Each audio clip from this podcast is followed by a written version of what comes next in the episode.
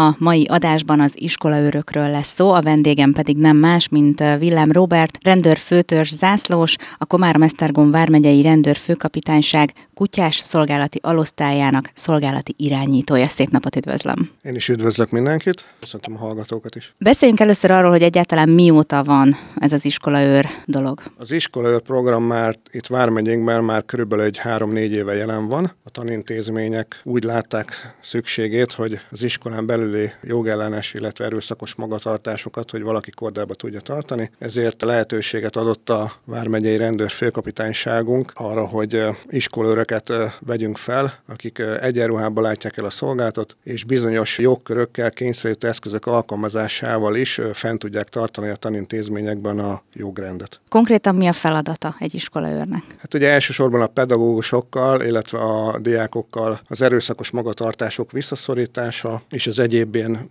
jogellenes cselekményeknek a megakadályozása, megszakítása. Természetesen, hogyha olyan esemény történik, ahol az iskolőr a feladatát már nem igazán tudja ellátni, akkor szükség esetén akkor a rendőri kollégák ugye kivonulnak a helyszínen, és akkor megteszik a szükséges intézkedéseket. Hány iskolában van egyébként most jelenleg? Hát szám szerint Komárom város, Oroszlány, Tatabányai szakközépiskolák, most a programhoz csatlakozik Dorog, Esztergom, Nagysáp települések. Elsősorban ugye szakközépiskolákban keresünk iskolőröket. Az eddigi visszajelzések a korábbi tanintézményekben, ahol már dolgoznak iskolőrök, ott jók a visszajelzések. Viszonylag kevés olyan rendkívül esemény történik, amiatt az iskolőrnek úgymond bele kell avatkozni a szolgált idején belül. Egyébként azzal kapcsolatban van tapasztalat, hogy a gyerekek hogy fogadták őket? Szerintem a gyerekek azok fenntartásokkal fogadják, mert ugye nyilván az egyenruhának van egy ilyen, úgymond egy ilyen visszatartó ereje, én még azt gondolom, és ez a tanintézményekben ez ugyanúgy fent áll. Végülis van rajtuk kényszerítő eszköz, ugye azért gumibot, illetve spré, mint kényszerítő eszköz, ugye ezt alkalmazhatják a megfelelő jogszabályi keretek között, ha olyan eseményre kerülne sor, ahol, ahol ez szükségessé válik, és én azt gondolom, hogy nyilván valamilyen tekintét, meg a, az adott személynek a személyisége is így a egyenruhával összevetve, ugye akkor azt lehet mondani, hogy ha valakiben van egy ilyen határozottság, akkor valószínűleg, hogy ő jó fog intézkedni. Ugye itt az előbb említette, hogy keresnek iskolaőröket. Igen. Mik a jelentkezés feltételei? Hát a jelentkezés feltétele ugye, hogy magyar állampolgárnak kell lenni. Ugye van egy életkorhatár, a 18. életévét betöltött, és a 65-öt még nem, tehát a nyugdíjkorhatárig tudunk felvenni ugye állampolgárokat. Ugye cselekvőképesnek kell lenni, meg kell felelni egy egészségügyi, pszichológiai és egy fizikai alkalmassági vizsgálatnak, belföldi bejelentett lakhelyekkel hogy rendelkezzen, kell egy iskolai végzettség, az legalább szakközépiskolai végzettségnek kell meglennie, és hát természetesen ugye büntetlen előéletnek ez fontos. Milyen képzés vár rájuk? Egy hónapos képzés van, ugye heti 40 óra, és a képzés végeztével írásbeli, szóbeli, illetve gyakorlati vizsgát kell tenniük. A sikeres vizsga el, elvégzése után ugye akkor megkapja az egyenruháját, kap egy elvényt, ugye a, egy, úgymond egy szolgáltigazolványt, és akkor a általunk meghatározott, hogy a szakközépiskolában ugye akkor megkezdheti ugye a munkáját. Az fontos azért megemlíteni, hogy ez egy főállás, tehát ugye a rendőrség, mint munkáltató szerv. Azt el szoktam mondani, és szoktam járni egy toborzásként ilyen kormányhivatalokban, ahol a jelentkezőknek ugye el szoktam mondani a feltételeket, ugye sokan feltették a kérdést, hogy milyen szakközépiskolai végzettség szükséges, mert ugye ez nem mindenkinek egyértelmű. Tehát a nyolc általánosra épülő OK és képzésű végzettség az sajnos nem elég. Tehát mindenképpen szakmunkásképző, szakközépiskola vagy, vagy szakiskolai végzettség, vagy ennél magasabb. Ezt tudjuk elfogadni. Ugye első körben ugye a törvény ezt teszi lehetővé, ugye más lehetőségünk ebben kapcsolatban ugye nincsen. Sajnos volt a jelentkező, akinek 8 általános épülés OK és volt, és ugye ezt nem tudtuk felvenni. Bármennyire is egyébként megfelelt volna a feltételeknek. Hogy az erkölcsi bizonyítvány, ugye a rendvédelmi dolgozók részére van egy ilyen speciális paragrafus, amit, amit a igénylés során ugye ezt kérni kell. Ezt el is szoktam mondani egyébként, hogy nem elég a sima erkölcsi bizonyítvány nálunk, ugye a rendvédelmi dolgozók részére egy ilyen speciális erkölcsi bizonyítvány kell. Ezt ott jelezni kell, amikor kikérik az erkölcsi bizonyítványt. Ugye ezt általában ugye postahivatalokban, kormányhivatalokban lehet ugye igényelni, akár személyesen, vagy írásos, illetve ugye interneten is van lehetőség, ugye a ügyfélkapunk keresztül ott, ott tudjuk hogy ezt megtudni. Ha valaki esetleg nem rendelkezik otthon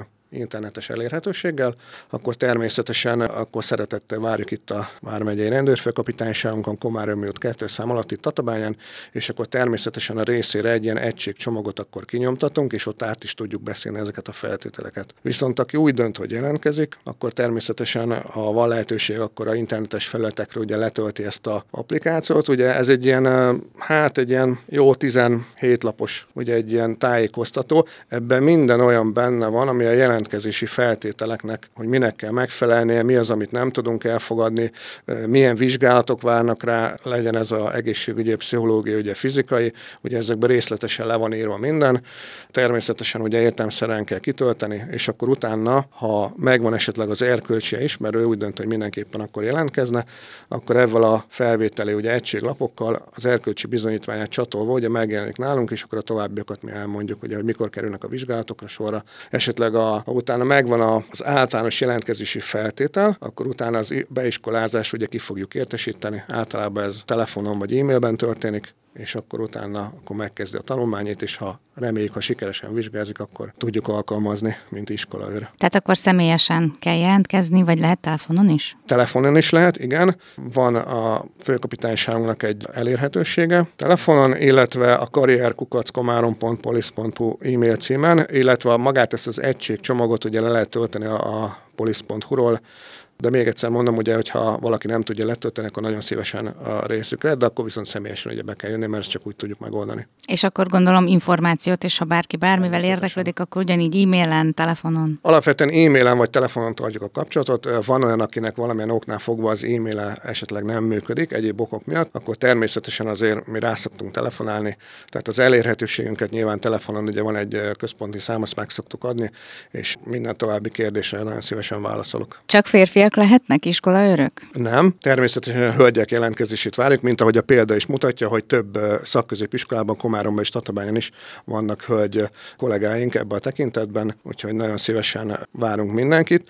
Általában a felvételinél, vagy a jelentkezésnél a legtöbb a hölgyek részéről az szokott lenni, hogy itt a kényszerítő eszközök használatával kapcsolatos ugye fenntartásaik vannak, Természetesen erre azt szoktam mondani, hogy ez az egy hónapos képzés, ugye itt van azért egy jogi képzés, ugye szakmaismeretek, és ugye elsősorban ugye van egy ilyen önvédelmi, illetve kényszerítő eszközök használatára vonatkozó képzés is.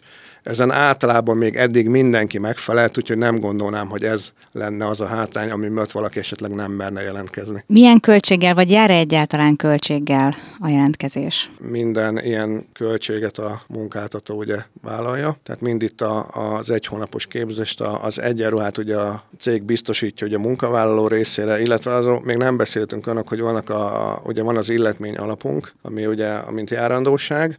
Ezt 18-tól 25 éves korig egyébként ugye adómentesen lehet igénybe venni, és ez a juttatás, ez a kedvezmény mindaddig van, amíg abban a hónapban be nem tölti a 25. életévét. Onnantól kezdve nyilván ugye az adó sávnak a kötelezettségének kell ugye megfelelni, de ugye erre is van lehetőség ugye nálunk, hogy 18-tól 25 éves korig, amennyiben ilyen fiatal személyek jelentkeznek, akkor természetesen őket adómentesség illeti meg. Amiről még igazából az illetmény kívüli juttatásokról, tehát hogy van a bruttó például 200 ezer forint kafetéria, ugye ez, ez is egy járandóság, ugye éves szinten ugye ezt tudjuk biztosítani, és ugye nyilván az egyenruházati ellátás az a másik. Aztán még olyanról nem beszéltünk, hogy itt a Vármegyén ugye lehetőség van ugye ingyenes fogászati ellátásra, és ugye van a, a, ugye az első 15 napban, amennyiben a munkavállaló ugye lebetegszik, akkor teljes érték ugye juttatás ugye jár neki. Nagyon szépen köszönöm a hasznos információkat ezzel kapcsolatban, és hát akkor lehet jelentkezni iskola őrnek, aki szeretne. Köszönöm szépen, hogy itt volt. Én is köszönöm.